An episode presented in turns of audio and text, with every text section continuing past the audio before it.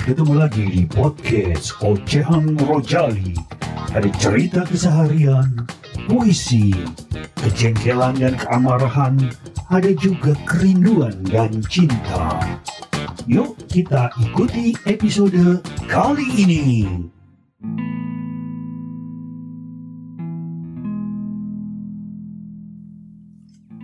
Ketemu lagi dengan Rojali kali ini. Kali ini Rojali agak serius dikit ya. Hmm, mungkin karena ada beberapa hal gimana hidup nggak perlu dipecandain kali. Oke, apa sih yang mau diomongin? Mungkin beberapa hal untuk teman-teman muda nih menghadapi resesi yang mengancam Indonesia. Beberapa ekonom memang meminta kita semua untuk berhemat. Pemerintah mendorong masyarakat tetap belanja selama pandemi. Bingung kan jadinya? Kita kudu ngapain? Berikut ini beberapa tips dari beberapa penasihat keuangan yang Rojali ajak ngobrol ya. Dampak pandemi terhadap pertumbuhan ekonomi pekan lalu diumumkan Badan Pusat Statistik panjang triwulan kedua di tahun yang menyebalkan ini, pertumbuhan ekonomi Indonesia minus 5,3 persen. Berhubung untuk resmi disebut resesi, pertumbuhan ekonomi harus minus di dua kuartal berturut-turut. Ini bahayanya gini, perkirakan di akhir September atau awal uh, Oktober ini kita tetap minus 5 ke atas gitu. Jadi fix resesi gitu. Sepanjang triwulan 1 pertumbuhan ekonomi masih positif. Tapi bayang-bayang resesi terus menghantui selagi kita nggak tahu kapan pandemi ini akan berakhir. Kalau negara kayak Amerika sama Jepang sudah kena resesi duluan sih. Pertumbuhan ekonomi Amerika anjlok parah sampai minus 32,9 persen. Kata pakar, resesi pastinya berdampak pada penurunan pendapatan dan PHK massal. Orang terdampak terpaksa menggunakan dana darurat, uang tabungan, bahkan menjual aset untuk bertahan hidup. Beberapa ekonom juga bilang ini saatnya berhemat dan menunda belanja yang tidak perlu. Tapi pemerintah kok justru mendorong aktivitas belanja dengan kebijakan bagi-bagi duit seperti subsidi gaji 600 ribu buat karyawan swasta yang terdaftar pada jam sostek ya, uh, BPJS maksudnya. Kalau buat anak-anak muda di bawah 30 tahun yang baru pertama ngerasain situasi ekonomi yang depresinya kayak begini, tentu bertanya-tanya, kita harus ngapain di tengah ancaman resesi terburuk sejak Perang Dunia Kedua? Gila nggak nih? Gue sendiri sebenarnya udah nggak tahu pasti mesti apa setelah mendengar berita bahaya kedatangan resesi. Tabungan gua ya nggak banyak-banyak amat, sehingga jelas nggak bisa bantu negara menggerakkan roda ekonomi. Di sisi lain, permintaan untuk berhemat juga nggak bisa dilakukan secara serius karena selain masih butuh beli ini beli itu, masih ada utang kredit, gak banyak uang yang tersisa yang bisa dihemat. Selain kelompok kayak saya, banyak kategori anak muda lain yang juga kena imbas. Misal, para mahasiswa yang masih bergantung pada kiriman orang tua atau fresh graduate yang baru lulus akhir 2019 dan awal 2020 sehingga kesulitan cari kerja. Kalau sudah gini, jangankan berhemat.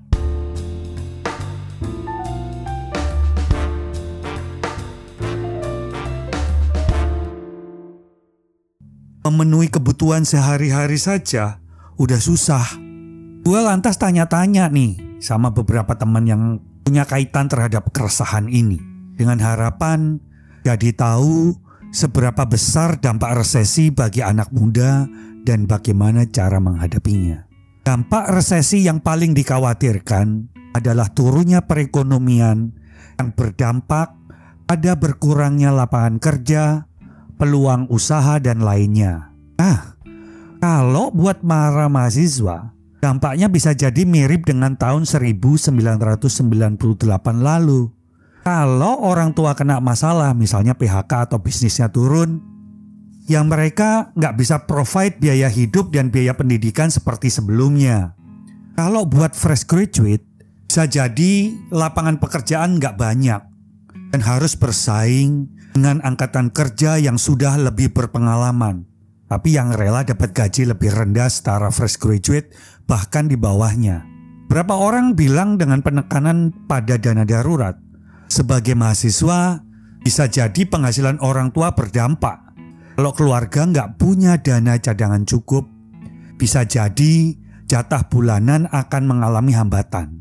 Tahu sih kalau untuk teman-teman yang daring ya, atau pulang kampung dan sebagainya. Lu pada yang jelas mesti berhemat dan berinisiatif mencari penghasilan tambahan. Kalau lu punya tabungan, lu akan terpaksa menggunakan dana tersebut. Buat teman-teman mahasiswa yang baru lulus, resesi jelas bikin pekerjaan sulit didapat bro. Buru-buru rekrutmen karyawan baru minim pengalaman. Karyawan yang udah pengalaman kayak gue aja mengalami pemotongan gaji, tunjangan, bahkan siap-siap dirumahkan atau di PHK. Contoh, dengan gak adanya penerimaan CPNS 2020, berapa banyak lapangan kerja yang hilang? Artinya secara umum, kompetisi mencari pekerjaan akan semakin tinggi. Sementara buat karyawan yang baru kerja 2-3 tahun sih, dampak yang mungkin terjadi adalah mengalami sendiri yang namanya pemotongan gaji, tunjangan, dirumahkan, dan di PHK. Keputusan ini jelas berdampak dalam hidup para korban terkait, sementara pengeluaran harus tetap dibayarkan. Terus, apa yang harus kita lakuin dong agar siap menghadapi ini semua selain gelisah nggak menentu? Waktunya terlalu mendesak bro. Kira-kira rangkumannya gini deh. Pertama, cek situasi keuangan saat ini. Kalau dirasa nggak aman, kita dituntut super kreatif untuk cari peluang pemasukan lain. Bagi yang nggak beruntung karena nggak kehilangan pekerjaan atau misalnya, sorry, maksudnya kalau misalnya bagi yang beruntung karena nggak kehilangan pekerjaan, nggak di PHK maksudnya, ya pikirin memiliki penghasilan tambahan tentu nggak ada ruginya dong. Pokoknya harus kreatif, membuka potensi sumber penghasilan. Gue ngomong ini sampai salah-salah karena gue gemeter juga sih. Yang kedua, ini saatnya lo menggunakan dana darurat untuk bertahan hidup Tentu aja kalau misalnya belum ada dana darurat, ya harus mulai dipikirin.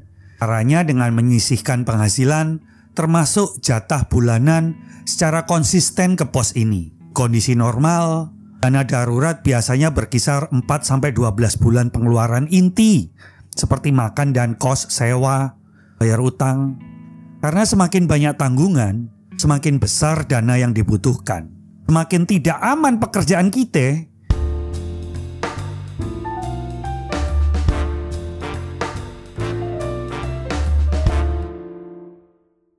semakin besar juga dana darurat yang lu perluin. Di situasi nggak normal kayak sekarang, akan ideal kalau dana darurat disiapkan sampai prediksi krisis akhir. Kalau tahu, kalau nggak tahu Tuhan, aduh, gimana ya? Kalau misalnya nih vaksin benar dirilis awal hingga pertengahan tahun depan, arti dana darurat yang ideal saat pandemi adalah untuk dua tahun pengeluaran wajib. Gila nggak tuh?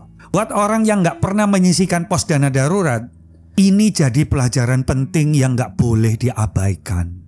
Pelajaran berharga di masa pandemi ini adalah sadar pentingnya financial planning buat setiap orang dan sadar pentingnya dana darurat. Now you know that cash is a king.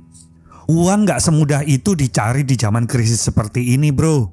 So, kalau misalnya lu punya uang cash, simpan dengan baik hingga 12 kali living expense. Yang ketiga, biasakan membelanjakan uang secara cermat dan berhati-hati, alias mindful spending. Seperti menunda pembelian besar, mengurungkan niat mengambil kredit atau utang yang tidak mendesak, menganggarkan ongkos nikah secukupnya aja deh, nggak usah gede-gedean. Beli produk substitusi berfungsi sama namun lebih murah, sampai kita manfaatin promo e-commerce.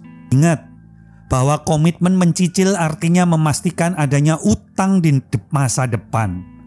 Padahal di situasi sulit dan tidak menentu seperti saat ini, apakah lu yakin bahwa penghasilan lo pasti aman selama kurun waktu tersebut? Yang keempat, kalaupun mampu, jadilah bagian dari jaring pengaman sosial Upayakan membantu orang di sekitarmu yang membutuhkan. Ini momen penting untuk menggalakkan local pride. Kalau ada tetangga atau teman yang kehilangan pekerjaan lalu berjualan, bantu mereka dengan memberi informasi kepada teman-teman untuk membelinya dan termasuk bantu mereka dengan membeli produknya juga. Kalau ada brand lokal favorit misalnya fashion, baju, dan sepatu, lu bisa membantu membeli produk itu. Artinya, kita bisa membantu menghidupkan UMKM dan kegiatan ekonomi. Kita nggak harus berupaya untuk melalui kondisi sulit ini dengan patah arang memang. Walaupun memang keadaannya sulit, tapi kalau kita lalui kondisi sulit ini bersama-sama, setidak-tidaknya depresi itu nggak akan lebih parah. UMKM selama ini terus terang memang tulang punggung ekonomi Indonesia karena 97% angkatan kerja terserap ke sana. Yang kelima,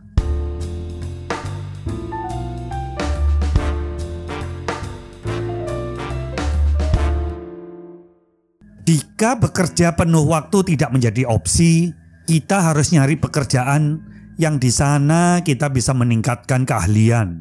Nah, yang keenam, tetaplah berinvestasi untuk jangka panjang.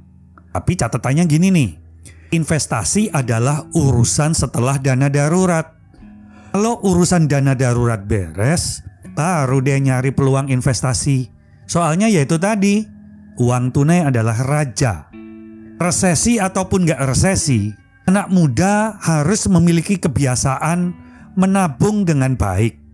Memiliki kebiasaan keuangan yang terukur dan baik. Jangan besar pasak daripada tiang Biasain nabung anggaran tabungan yang bertambah seiring tambahan gaji atau pemasukan sampai berinvestasi pada pengembangan diri agar semakin banyak potensi sumber pendapatan jadi salah satu pilihannya. Teman-teman Rojali tinggal di depan mata akan ada kesulitan. Semoga kita nggak patah arang, kita masih punya harapan, kita masih punya iman, dan kita masih punya keyakinan. Sampai di sini dulu. Stay positif. Salam Rojali.